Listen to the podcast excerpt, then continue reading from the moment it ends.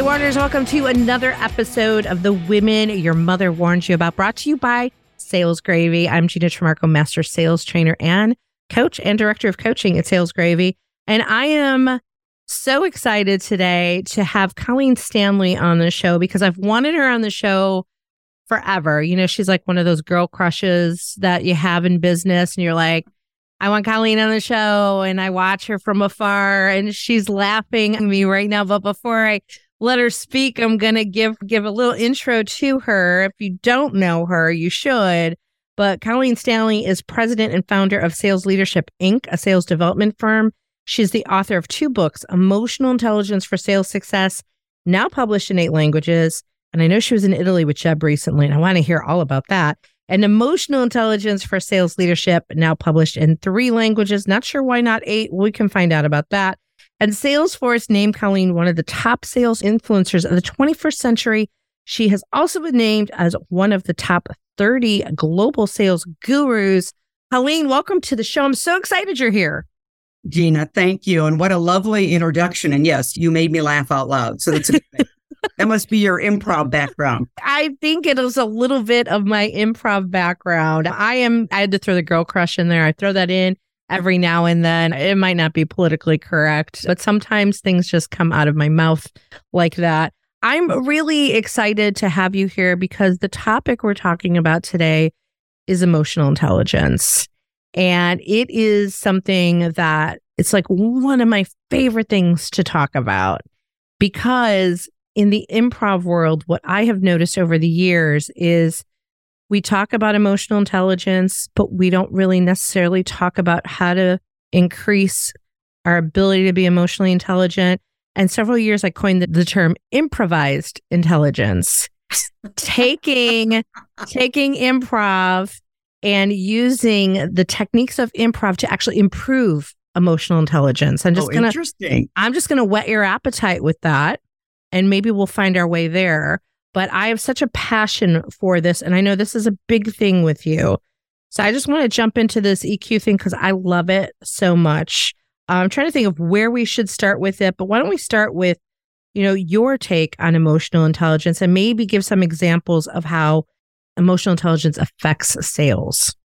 Sure. And so I would say more of the textbook definition, and there are many out there, but it's really recognizing the emotions you're feeling, also the emotions others are feeling, how that affects how you show up, how you show up can affect others, and really ultimately the actions you take or don't take. And you made an interesting point, or I think a reference to where I think the reason sometimes people don't understand emotional intelligence is they it's not taught in a practical way.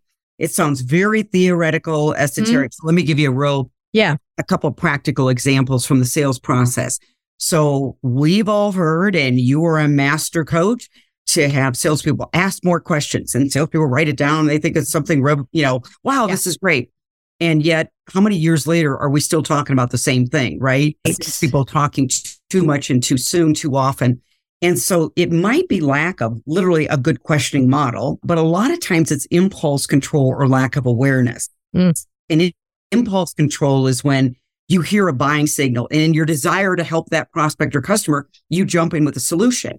And so it literally could be mm. becoming more aware of when you get triggered by wanting to solve rather than continue listening. So it's kind of marrying the two concepts, hard skills and soft skills. The other one I would say, Gina, that people can relate pretty quickly is, you know, negotiation skills. And I know your company has a great book on that. And so when you study negotiation skills, those could be couched as hard skills. And yet, everyone that teaches negotiation will talk about emotion management because, you know, good negotiators negotiate. They might lob a proven tactic. And if you're not able to remain stable and not get emotionally triggered, you will not apply any of the concession strategies, counter strategies, right. or remain stable. So that's kind of a practical way of mm-hmm. looking at the soft skills really help support the execution of the right selling behaviors. Mm-hmm. Tell me more about what you mean by knowing and doing gap. Well, that's where, if you look at it, there are so many great sales books out there and I encourage everyone to read all of them because t- different teachers will speak to you in a different way. However, after you've read the material, studied the material, maybe role played it, I bet in all your years of watching hundreds of practice sets or role plays, you're seeing people that know what to do and they still don't do it. So let's use a really easy one. Everyone's been taught to get a clear next step on the calendar with a qualified prospect. Okay. But a prospect might say something like, give me a call in two weeks. Let's talk in two weeks. And the salesperson lacks the assertiveness to say, you know what? I don't have a couple weeks on my calendar, but I do have next Thursday at two o'clock. So sometimes you could say, well, that's lack of a selling skill. I'll guarantee you it's lack of assertiveness in stating what you need. And what you need is an appointment on the calendar. Right. Check this prospect's commitment to really talking again. That's a very small area, but I know you've had to see this where they're in chase mode because they didn't get that next step on the calendar. Yeah. Yeah. And I'll tell you, over the years, you know, that was probably one of my bigger weaknesses was the follow up and not getting the next appointment on my calendar. And now I'm sort of unapologetic about it. Like my style with it is, hey, you know, I'm in sales and I have to get something on my calendar.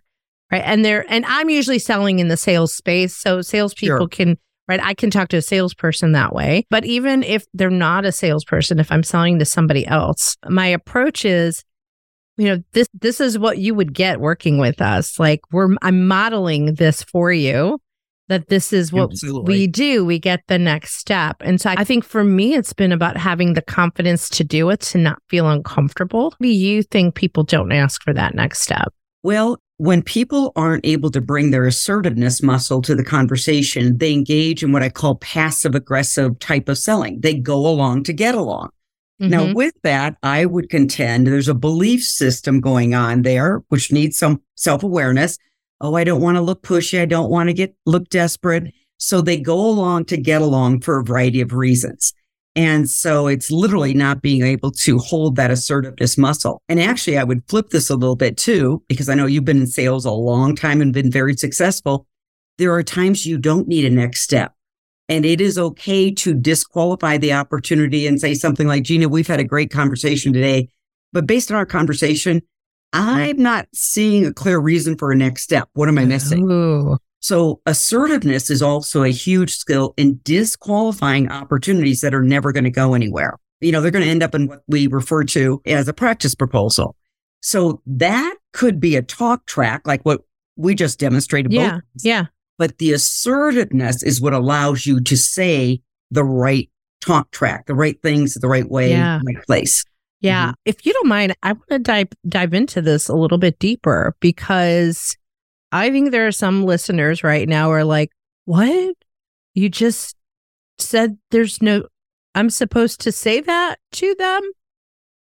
What would be your advice on that? Because I can just hear listeners right now. I have definitely given that talk track of like, I mm-hmm. don't really, I don't see where we can be a solution for you. Or today I had a really candid conversation with someone. It was a stalled deal. I went through all my stalled deals and I'm like, is there any of these that I can resurrect? So I went through that in the beginning of the year and got back on another call with someone today. But prior to that, they had sent me all this information like, here are the things that have changed. This is what we're doing. We want you to be aware of it. And he was, he's an internal coach for me in that organization. So it's oh, super oh. helpful. But he's like, we're doing this and we're talking to three other trainers. And I'm like, oh gosh, here we go. And I got on the phone with him and said, I'm going to be really honest with you. What's it going to take to be vendor of choice here? Because I don't want to go through this process. What needs to stand out? Right. And I felt really gutsy doing that. But at the same time, I felt like I was owning the process of I'm not going to waste time with this. Well, absolutely. And I think what's at play here is years of selling, which have made you wise. But there's another skill that you brought up here. You were assertive. Now you were being very nice. So you weren't being aggressive and right. doing weird. You know, you yeah, yeah. Right. You get real weird and like, but the other thing is you were applying another EQ skill called reality testing. Ooh. The reality is you have probably conducted a number of win loss analysis and you've seen patterns and trends. Yes. Where, you know what? I win here, I lose here and your gut and yeah. probably your instincts were saying, I've seen this movie before. And the reality is we don't win in these situations. And if we do win, it's a pain in the neck engagement. That's been my experience. So Yeah. I don't need any more pain in the necks. You know, I'm over 60. We got enough, you know, we got enough stretching going on. And so I think that's what strikes me as what was going on. I love that. I haven't heard that. The reality testing. I think you're so bang on because I couldn't wrap my hand, my head around this one. I'm like, why? Because you're right. I've seen the movie. Movie, you got I've you seen- popcorn. Yeah. And I had such a rapport with this guy too that I felt like I could tell him this. I said, you know, I don't win these deals. I Mhm. literally told him that. I said, I don't win them when we're going to have this like trail of vendors. If I can't have the decision maker on the call, you've made it clear you're not that person. I need those people on the call there you go. Before I can do any more work on this. But see, again, what you did here is what a lot of sales professionals don't do. They're not slowing down to speed up. And that's not my term. I can't remember who I need to give credit to, but basically informal win losses analysis every quarter. You will see the trends and the trends can be this movie has a happy ending. This one does Yeah. not. And so because you've done some analysis, that's what allows you to be assertive. You're not guessing anymore. You don't have FOMO, fear of missing out on something. You're basing this on reality. Yeah. But let's dig into the win loss analysis. That takes the skill of delayed gratification, putting in the work to analyze your business instead of confusing being busy with productive. So a lot of people won't slow down to literally think, why am I winning? Why am I losing? If I can't see the Mhm. pattern, I'll bring my manager in. What pattern, you know, am I missing? Because there's always patterns in Right. conversations and, you know, pain points, lead sources, you know, how do I win? And so you have to examine all of those. Yeah. Well, it's interesting you say that because I was getting ready to go into this call and I'm like, know, I was excited to re-engage. And then I got that email with all these points in it that he made. And I'm like, why did I do this? Put a fork in my eye. yeah. And I reached out to a colleague that I really respect and I respect, respect how good he is at discovery questions. And I said, so I reached out and I said, let me read this to you. I want your perspective on good discovery. I'm like, I think I've got the right discovery questions on this, but this is the scenario. And I think that's important too. I'm like, I'm not going to go in this and try to like figure it out. I know the movie is not right. Yeah. How do I change the ending to this movie? Who can help me with that and give me a different perspective on it? And I think that demonstrates a lot of self regard. And with self regard usually comes humility. Now, that might sound like too big of a word that I'm assigning to what you did. But you know, there's some people out there that won't ask for help because, wait, I've been in sales a long time. I'm a rock star. I have a track record here. And what you demonstrate is what's really been proven in top producers. They're like really aware. I don't have the answer and I don't mind reaching out to somebody Mhm. and letting them know I don't have the answer. But that takes a lot of inner confidence. And, you know, again, in the EQ world, they call that, you know, self regard. Yeah, I love that. I love that. Well, we'll see where this goes with this Yeah. deal because it's I think you did great. Thank you. It's freshly moving. He did, when I did say the differentiate, he's like, I want you. You're the one I want. I got two other quotes to make them happy, but I want you. And I'm like, great. You want me. You're not the decision maker. Uh, you know, I'm like, why me? He goes, I don't know. I just like you, which, right? I like you. I want you. Right. And so I'm like, so how do I get them to want me? How do I, how do we, he's like, just be you, like send videos of you. And I'm like, okay, we'll see what happens. Well, but you know, he was coaching you along the way. And Yeah, yeah. but good for you because you kind of called the elephant in the room there. You're not the decision maker. And he's been in sales long enough. Yeah. know. So, and a lot of people will dodge that elephant. You know, they kind of dance around it, they skirt Yeah. around it, and then it just, you know, ends up being a circus act. Well, I got lucky with this one because this one has been forthright from the very beginning that I will coach you through this because I want you to win. I'm going to set you up in every possible way. So he's been a, you know, you don't always get lucky to have that kind of a coach. So I've Mhm. been lucky with that. Let's shift. Let's talk about examples of how emotional intelligence can help sales leaders become better leaders or any leaders because I got my thoughts on this, but I would love to hear your take on taking EQ up a notch with sales leaders. So, you know, there's really probably three EQ skills that come to mind. And, you know, the mega skill is emotional self awareness because that which you're not aware of, you cannot change, and that which you're not aware of, you're bound to repeat. So if you're having difficulty either managing a team, leading a team, generally what you've got to do is do self reflection. That's what self awareness is. And so I don't know if you're seeing this, Gina, but I see a lot of just people. I'm not even going to say sales leaders. They're almost in conversations, but they're only half there. And my opinion is that we have a, we have kind of a really distracted society out there. And I have to tell you, when you're having a conversation, you need to be 100% present. People sense that. So in a coaching conversation, if you're distracted, you got your phone out, you got this going on, nobody's going to open up to you. First of all, they're feeling dismissed. And then I think the term is psychologically safe. So self awareness also has you recognize when you're doing deal review or deal coaching. You know, deal review is what a lot of sales leaders are good at analytics, pipeline, selling mm-hmm. stages. Mm-hmm. Yeah. But you know what? That's great. But deal coaching is the only thing that changes the numbers. Mm. And I see a lot of sales leaders shortcut coaching. Sometimes they literally have not gone to a professional training and coaching workshop. They don't know how to do it. So it's not their fault.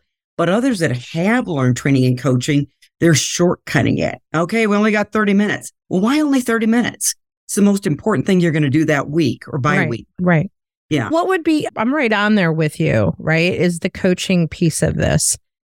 So, for those listening that have not been given training in how to coach through a deal, what would be some suggestions that you could give them to at least get them started?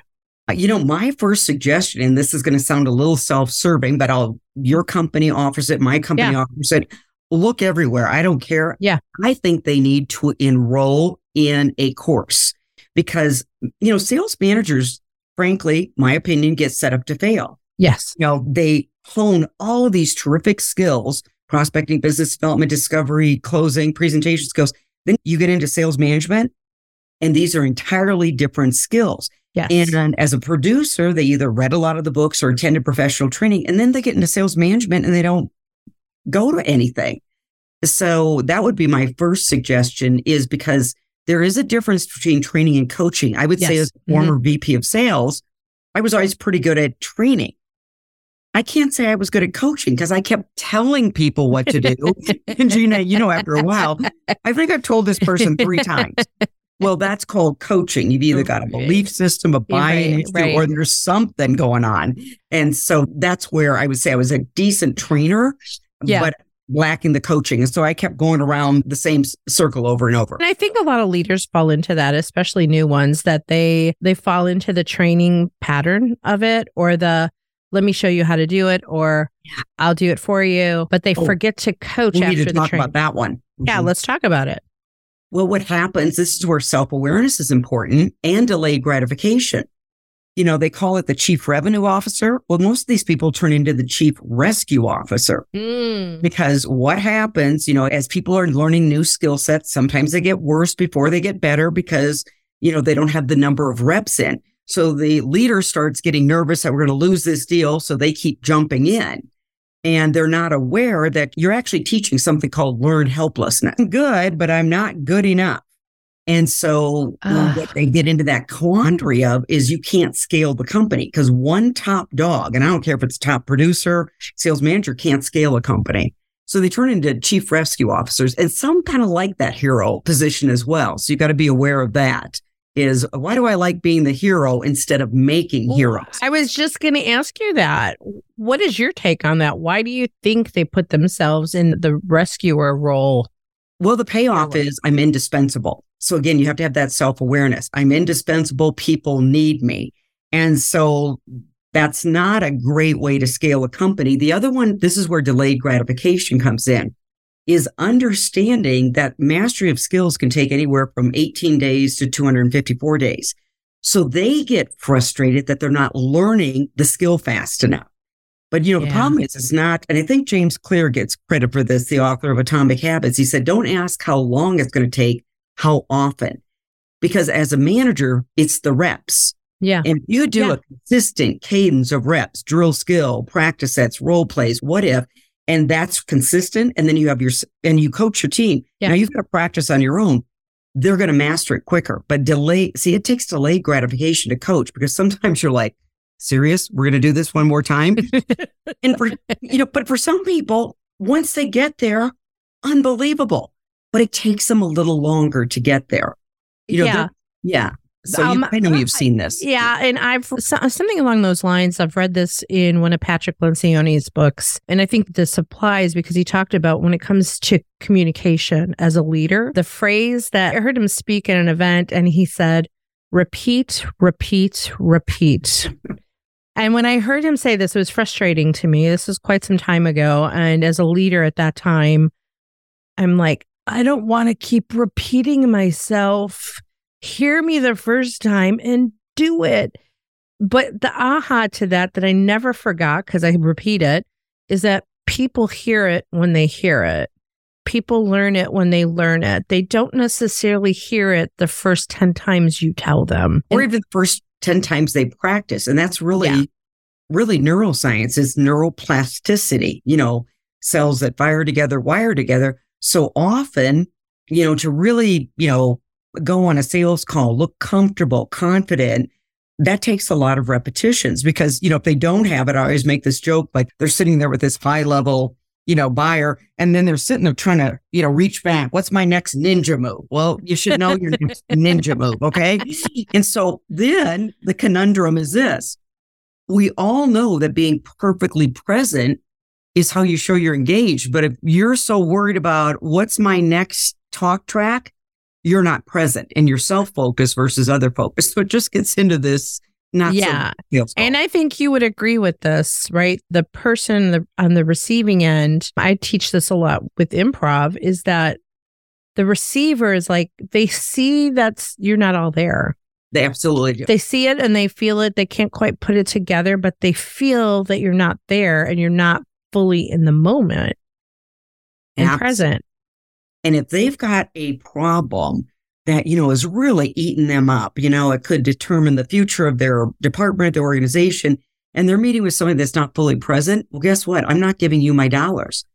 And so that's why present, and you're absolutely right. It is energy. And some people think that's woo. And I say, okay, let's talk about the woo. Have you ever walked into a room and all of a sudden you went, whoa? And they'll go, yeah, that's energy. Something's off in the room. And it could be Thanksgiving dinner where Yeah. Uncle Henry showed up and nobody likes him. Okay. Or it could be a networking event or something. So absolutely your improv training goes right into a sales call and making a decision to be present. That's a big one. So, what would where would be a good place to start, in your opinion, your experience, to start building those emotional intelligence skills? How can people become more self aware, more socially aware? What would be some of those examples? Be You know, one of the advice I give everyone is number one, carve out quiet time, preferably in the morning to reflect. Okay. Again, that which you're not aware of, you cannot Yeah. change. Mhm. So you have to identify where did I get emotionally triggered as a sales professional or a sales leader? And then how do I change my response? Because we all know the trigger isn't going to change. But then from there, I think it's also as you're debriefing sales calls and there's a miss, often what we have a tendency to do is look at the selling skill that was missed. And that is Mhm. important. Yeah. I would look at the soft skill that's also missing there. So, for example, empathy is one huge skill out there. But if a salesperson is being assertive on a call, you know, asking challenging questions on a call, but they're not demonstrating empathy, they might have blown trust and rapport. And so I, I suggest to people look at the hard skills and soft skills at that mm-hmm. selling stage and see which one needs more development. So, empathy, empathy. I, I used to be a member of Vistage and I used to be a Vistage speaker. So I would go speak in front of all these, usually men, and I would talk about emotional intelligence and I talk about empathy. And one day, one of these CEOs said to me, I do not have time for empathy for these people. I am not going to be empathetic. They should just get it. And I was like, okay, that's a separate conversation for later. So, how do we get people to become more empathetic? How do we move how do we move that needle? Well, here I've heard the same thing from CEOs, sales leaders. This is what they're confusing. they believe that empathy means you let people off the hook. There is a time when it you simply as a coach display pure empathy. And let's say you've got a salesperson that's done everything right and that deal's going south. That's an empathy conversation. Now, if you have a salesperson that isn't demonstrating selling behaviors that might be impacting the whole company, let's say the good old CRM conversation, right? That's the time when you demonstrate empathy, but you follow it up with assertiveness and expectations.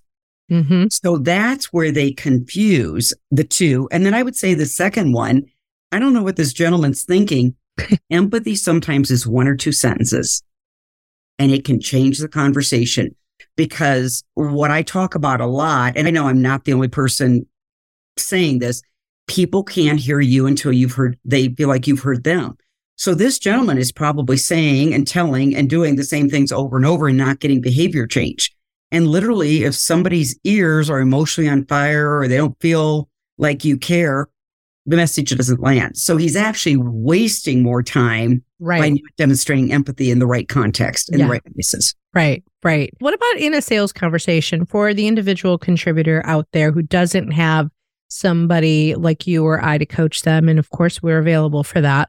But if they don't have us for that, what is something that they could do to show or demonstrate empathy in a sales conversation that would make that prospect or client feel like you get them? Well, one thing I would say is that in the pre-call planning, and if they've identified a pain point, let's say they're getting ready to do the more discovery call, you know, just stop and think, what's the day in the life like for this prospect? Mm. What's this pain affecting them? And that's where it takes thinking. And see, this is what people don't recognize. We're, we're losing our ability to think. And you got to think of what somebody's day in the life is like before you can express what the day in the life is like. So let's say they've, uh, here's an example that I used at a second book. And I said, you've got a prospect that's open and the current vendor fell short. Buying signal. Well, now think about that prospect. Here's what they're thinking. I like you, Gina, but the last person I liked, they said all the right things. I really did my due diligence and I still made a wrong decision. You know what the emotion is? Self doubt. I don't know if I'm capable of making a good decision. So you know what? I won't make any decision. Yeah. And if the salesperson doesn't say all those things, hey, listen, we're all pretty likable. Bet the other person said they could do this. Bet you did your due diligence and you still made a decision that is not serving you well. And you're probably thinking I'm saying anything you want to hear. Is that fair? And you stop. Because now you've said what that prospect is thinking or feeling. Yeah. Yeah. I love that. Two stories on that because I use, I always use like dating analogies or yes. relationship analogies. When I started dating my husband, and I was like, "You're just too good. There's you're too good to be true. There's something wrong with this picture." And he fi- he goes, "This is who I am. This is what it is. If you can't accept that, you should just go." And I was like, "Whoa, okay, right?" And that for some reason that eliminated my fears because he just, you know, he was assertive about it. But I always think about that in conversations in general. And this mm-hmm. happened to me with a deal that the who I thought was the authorized buyer, who was, who said, okay, let's go. Sign, you know, verbally signed off, get the agreement, sent the agreement. The CFO put a stop to it and the CFO wouldn't sign off on it. So I didn't realize that I missed the other buyer. And he was, you know, kind of sent this nasty email to me about we I want to guarantee that, you know, I want a refund policy, I want all these things and I was like, whoa. So of course my initial emotional reaction, right? That knee jerk fight or flight, I was like, exactly. right? And then I'm like, nope, And then maybe some sign language you were thinking about using. exactly. I'm like, no. I picked up the phone, I called him and I said, Hey Scott, what's going on? Good for you. right? And so, you know, CFO type, right? We know it's a different kind of persona. But he went on like, you know, well, we just want to guarantee, we want to make sure that this is going to work. And I said, we, and he's like, we want a refund policy. I said, Scott, here's can't guarantee it because I can't guarantee the transference when I'm gone. I can't guarantee that your leaders are going to do their job. I can train them to it. I can coach them to it, but I can't guarantee it. Do you understand what I'm saying? Is like, that is what it is. I said, but what I will do is I, and before I got to that, he said, we've been burned before. There you go. Right. There's the backstory. Yep. Mm-hmm. So he gives me the backstory. So part of this story for everybody is do not do this over email. I'd never responded to him in an email. I stopped what I was doing. I picked up the phone. I called him. I let him talk. And when he said, We've been burned, I said, Okay, I totally get it. I've heard this before. Not my first rodeo. I've seen this happen. And this is why all these years of training that I have been doing, this is what I've learned. I will stay at it to make sure that this training sticks as far as like through the process. If it's not working through the training process, we will change it. I will stay in touch. I will follow up. I will make sure you're getting what you need until you guys are happy. That's what I can do. and he go. said, he goes, okay, I just needed, he goes, I just needed to vent. Well, but it, you know what strikes me is what happened here is you had a sales ghost from the past show up. Yep. And a sales ghost is you think your competitor are the maybe two companies you're competing against. It may be an, a vendor from an entirely different industry for this CFO. I don't know. Yeah. That fell short on their promises. So now that ghost is showing up again and he's putting that persona on you. And so that that's one to be, you got to really be tuned into. And you picked up on it right away, like guarantees and this. I mean, the ridiculous request, right? Right. So else going on there. Right. Mm-hmm. And you knew that there was some tuning into that. Yeah, I was trying to figure out what's the underlying issue here because it's not me. It's not us. There's something deeper going on.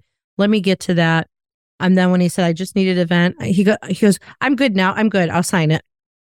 And I said, Great. I said, I am going to send you a follow up email with my commitment to you that states I'm going to be continuing to stay on this to make sure you get what you want. He's like, I'm good. I'm good. Just sign. I'm going to sign it. So, and I still have a, they're still my client. They still work with me, right? They still go through, you know, they're still my client. They're a repeat client. But that conversation with that, like those are the unknowns, I think, for salespeople that they're not aware of from an EQ standpoint, that they're not getting deep enough in who all the stakeholders are and what's impacting them. Exactly. And the fact that you picked up the phone. I mean, how many people would have this kind of going, Oh, I don't want to have this conversation. I'm conflict avoidant.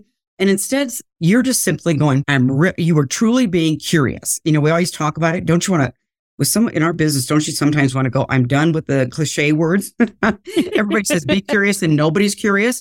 But you were truly, in my opinion, curious as to what's going on here and picked up the phone to have the conversation. I think a lot of people would avoid that due to you know, some story they're telling themselves, I'm going to get yelled at. I'm going to be yeah. asked a question I don't answer. Well, you're, you're going to not know the real case and then you've just wasted a lot of time. So, well, I think you hit on a, it, whether or not it's a cliche word, it is a word that I love is curious.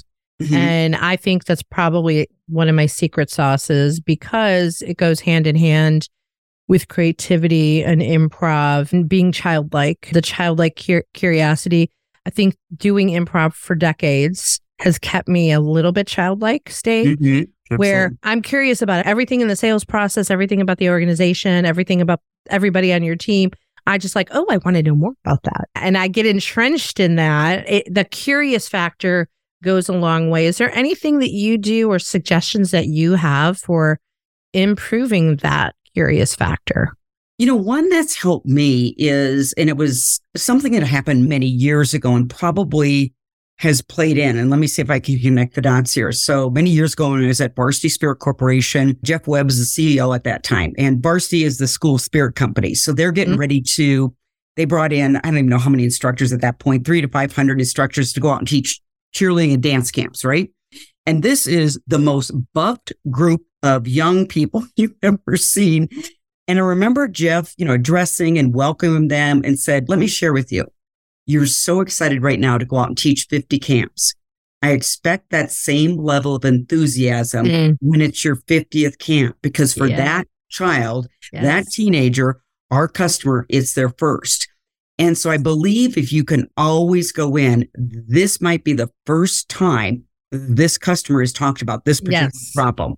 So that yeah. I don't know why, and I don't know if that's a great example, but boy, it is a story that stuck with me for years. You got to show up like it's your first Yes. time. It is it is a great example. And thanks for bringing it up because that triggers me that when I owned an improv comedy theater and I had a, a troupe of improv entertainers, they would get, you know, we're doing shows without a script.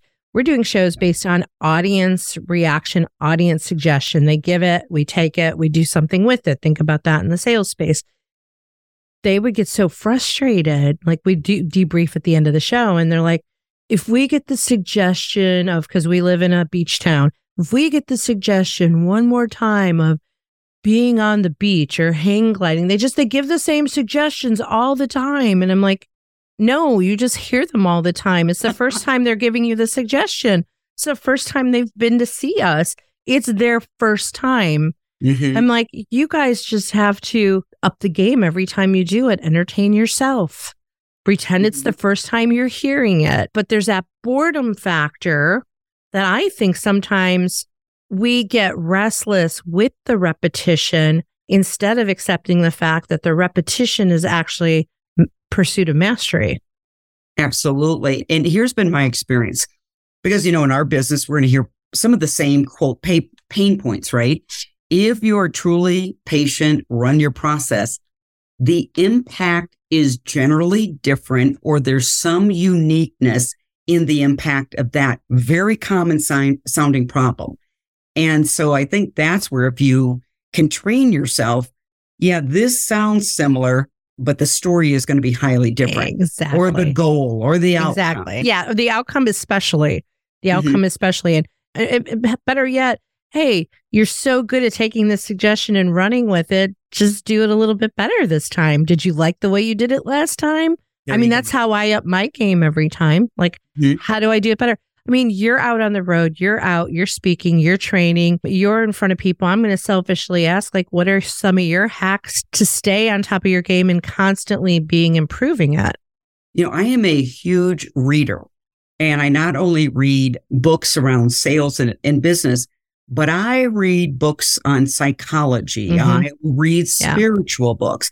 I read a variety of things and it's amazing where I can get some of my teachings there. Yeah. So number one, I'm a huge reader and I'm fortunate that I like reading. And whether you're listening on tape or reading, Yeah. I like to mark it up and that. Yeah. The second thing is after I do an engagement, then I debrief myself. This could be better. This could Mm-hmm. have. And so, for example, with some of our virtual training, Julie just found a new tool that when they come back from breakout rooms, the music's going to be a little bit clearer. It was still okay, but we were like, you know, it's still kind of crackly. And so now we've got a new tool. So it's just constantly, Yeah. I think, evaluating yourself and then Yeah. what well. So with Yeah. the recent keynote I had, I went, okay, that really landed. And I'm surprised that was the note that landed. And so Yeah. I'm immediately doing a debrief after that. Okay. I just wanted to see if that was a technique that you did because I, I do the same thing of doing that evaluation. And sometimes I'm like, can't find the answer for it, can't find the answer for it. This last time, you know, if I do a full day with a company and, you know, by three o'clock they're dragging and I'm like, okay. And it's powerful all the way. And then I kept running into a rhythm of like, ex- oh, started to accept that this is what it's going to be at three o'clock. And I'm like, no, there's got to be something different I can do. And I came up with a new way to end a day. And it was the most powerful. I'm like, why have I not been doing that? Why did it take me like 20 years to figure this little piece out? Right. Right. So But it does. But the good news is you kept after it, right? Trying to Yeah. figure it out. And in fairness, everybody reads about the, you know, your, the, most people have a lull at two or three o'clock. So, you know, frankly, you might have been getting encouraged by everybody. Oh, Gina, that's just the way it is. And so, that could be it, right? I was like, oh, you know, this is the way it's always going to be, status quo. And then I'm like, I'm determined. I'm happy I changed it because at the end of it, you know, the leader was like, that was amazing. Yeah. Come back next year. Absolutely. Like, can you sign the agreement right now? Okay, one one more question, maybe one more. We'll see. What's more important, EQ or IQ? And talk a little bit about the difference between the two. So the answer is I think they're both equally important. And this is where I think people get very nervous when they know that this is kind of where we specialize because they're like, what do you mean the IQ? So in the sales context, I frame up IQ as product knowledge, technical knowledge, development skills, sales process skills, presentation skills. So kind of the hard skills. Yeah. Mhm. Then the EQ skills can be a variety, empathy, interpersonal skills, impulse control, reality testing, optimism. And all of those skills help with the execution of the hard skills. So it's kind of like diet and exercise. You can hit your sales goal without studying EQ. Yeah. Right. You can hit your sales goal probably with a lot of EQ and maybe not as much a sales process. Yeah. But if you're going to get to the goal fastest, it's like diet and exercise. Yeah. Learn both and master both. So that's where, and I think in this day and age, you know, it's moving fast out there. It's changing Mhm. really fast. And so if they're equipped with 100% of the skills, Yeah. I think they're going to quit stressing out and burning out and Yeah. dropping out because if- frankly, if you're not hitting the fun quota, then sales is not the profession. You know, you The have a f- lot more fun out there. I would say the f- tell me about the fun quota. What's the fun quota? I love fun. What's the fun quota? Well, right now, and I know you're seeing and hearing all of it, and the research is, you know, most, you know, how many, what percentage of salespeople are stressed? They find Yeah. it hard. And I guess for me, after being studying EQ for a long time, is stress is really caused by your perception of most things. Yeah. You, you really studied the experts on it. They've all got different themes, but adversity hits and you will have two people that come out of adversity well and others that really get buried by it. And a lot of times it is their perspective on it. And so, yeah, okay, sales is stressful and so is life. And so if you just normalize it, I mean, raising children is going to be stressful. And then if you start putting in strategies, which is control what you can control. Yeah. Yeah. Yeah, it's funny. I'm part of a mastermind group of women, of successful women that are like high achievers. And we had one of our small group meetings today and sharing the different challenges, talking about fear. If you could start, stop, start or stop doing something like what, how, what, how fear plays a part in that. But this woman in particular said, I'm having a pity party right now. And when I'm done, I'm going to leverage the adversity. There you go. And I was like, that is an awesome quote. Yeah. Going to have a pity party and leverage the adversity. Yes. And to add to that, when you study adversity, resilience, whatever umbrella you want to put it under, people have a core belief that manage adversity and stress well. There will be a gift in this Absolutely. adversity. I don't know when it's showing up. So that's the other thing, you know, because you'll be sitting there going, okay, I'm not seeing the gift. You know, you can show up anytime. Well, it sometimes doesn't show up for another year for a Yeah. variety of reasons. But if you look back on your life, there are Yeah. lots of gifts and even like tough times. Maybe the biggest thing it teaches you is compassion. Yeah. Since you're such a reader, have you read the book A Beautiful Constraint? I have not, but I'm going to write it down. Put that on your list. The this is one of my favorite books. I used to give these books out to clients. I would buy them as Christmas gifts, but it's uh, uh, along those lines of like what is the constraint? What is the beauty in the constraint? So it's a really kind of different way to like shape your mindset around it. Yeah. And in this psychology world, they call it reframing. And so if you can reframe, wow, that was a tough sales call. You know what? Good. It's going to make me be a lot more grateful for my existing clients. right? Or, okay. And then I think with tough sales calls, it's so easy to say, well, that was a jerk. She was a jerk. Okay. Was I prepared? What lesson did I get out of mm-hmm. it? I was asked a question and maybe you couldn't be prepared for the question. It just came out of nowhere, but at least you have the question to Yeah. research. And then for your next call, you're better prepared. It could be even Yeah. better opportunity. I say, you know, going back to the fun quota, look at the fun with it. I treat everything like a puzzle or a riddle to solve. Like when I lose a deal, I lost a really big deal that I had to get multiple people involved with at the company because it was that big of a deal. And we lost the deal. And I'm like, I was determined and I was the lead on it. And I'm like, I'm going back in. And I'm like, I'm going back in. I I'm love like, those words. I'm going back in. going back. I'm like, and I reached out to the coach and I'm like, I need to know why we lost it so that I can do it better. Like, I want to know what was the, what did we miss? Mhm. Just so I understand the, the decision making process. And I was like what Jeb will call a rat on a Cheeto that I wouldn't let go of it. And I got a visual. yeah, yeah. And basically, you know, what I found out was they had a criteria that they were following that I never uncovered in the discovery process. It was like a scoring system amongst vendors. So I don't know if I could have changed that any differently.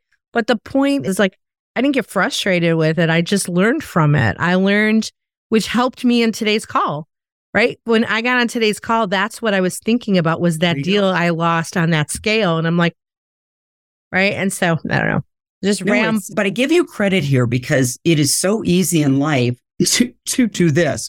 Well, they were just a stupid prospect, right? And- right? Or you know, I don't know why I have the worst territory. What happened? And the fact is, you took accountability, and that's another thing that lowers stress. Is the more account- now you can own it too much, and Yeah. there, you know, there's own the right part of yeah, it. yeah But the fact that you owned it is why you're getting the lesson. yeah i'm like i don't uh, okay i've lost it i've accepted that i'm good with that i'm like i want to up my game like w- what didn't i uncover in the process so i do it better next time yeah So I have one more comment on Yeah. the fun quota. You just made me think of something. So right before the Christmas holidays, I gave a keynote to my former company and it was great fun because I saw a few of the reps that I used to have on my sales team. And this cracked me up because the company's, you know, much larger now. So when I was a VP of sales, I would make them play games at the national sales love it love it and they would all complain about the games and have a great time. So I saw three of them, and it was kind of back to back in the hallway high. All three said the same thing. Do you remember how you used to make us play those stupid games? And I started laughing. They go, that was so much fun. And I sometimes think sales organizations don't know how to have fun anymore. It's not your awards dinner. I- I just simply think there might be more thought around what is truly fun. And because all three of them said the same thing and it was almost the same sentence. Yeah. Those stupid games, that was really fun. Well, I think we've been conditioned to not have fun. I think there is a guilt factor where people feel like, A, we're not supposed to have fun. We're at work. B, I don't want to look silly. And uh, because if I'm having fun, I don't look professional. And, you know, I'm obviously big into the fun quota and the fun factor. I revolve around fun because I feel like the learning is more retainable if you're actually having fun in the process. And next thing you know, you're like, oh my gosh. I and I do these like uh, let's just say I did a sales kickoff a couple weeks ago. I always do a debrief with the client the next week. We kind of just talk about what happened at the session. And this is the second time I've done their kickoff. And Nice. He's like, they were, he's like, they were so, they were so much more engaged this year. They were so much more talkative. They were so much more involved. You know, part of it, we can say they knew me a little bit better, but I also understood their industry better. And I've been coaching their leadership team for the past year, right? I got entrenched hmm but it was how, how do like I, again i'm always thinking progressively how do i make it better for them how do i make it more engaging for them and have them go through training that they don't realize that they're learning Yes. Well, you know, I think it was Bob Pike, you know, Mhm. has that big training program company. And when I went through their certification years ago, one of my notes that I continued to practice, and I sounds like you have too, people learn best when they're having fun. yes Because I know I was very intense, you know, as you know, VP of sales, and my intent was good. Okay, we gotta get through all this material. And and you know what? When I kind of went through that training, I thought, okay, I need to lighten up a little bit. And yeah, that was a really good learning point for me. That Yeah. uh, people learn best when they're having fun. well i'll give you one little sneak peek how i ended this kickoff a few weeks ago i wanted to give them the high energy at the end so usually i do like a high energy thing in the beginning to wake them up Mhm. And I like reversed it and they were expect they're like, Are we not gonna I had I do a dance party. They're like, Are we not we're not doing a dance party? Like that's how I would kick off. And I'm like, no, I thought I would do something different this year, get you guys into discussions. We're not going to do a dance party. I said, but the end might be different, right? So I created the anticipation for them. So at the end of their day, they had to take everything that they learned, but then find a way to play it back to the group. So in groups, they took the content and turned that content that they learned into movie trailers. Love it. Love it. Live movie trailers that they had to perform that oh my were gosh. examples of how they do business with their customers. And so they all had to play a role. They, you know, they had to get creative. They had to figure out their props. They had to have a voiceover, you know, coming soon to theater. Like, and the leader was like, You're doing what? Oh, okay. Yeah. And they couldn't stop laughing. The videos of this stuff is hysterical. But that's that was their wrap up. And they were on they walked And out they'll on never forget it. They'll never forget it. And they walked out on a high, but it was the way for them to present. This is what we learned today. Absolutely. That's brilliant. Absolutely brilliant. So I put that comes from the improv world. It's an improv game. It has been so fun having you here today. I hope you would come back again on the show. 'cause I- Absolutely. if people want to connect with you, reach out to you, work with you, what are the best ways for them to do that? Uh, you know, our website, like many, has some really good resources, free Yeah. resources, and that's salesleadershipdevelopment.com. Okay.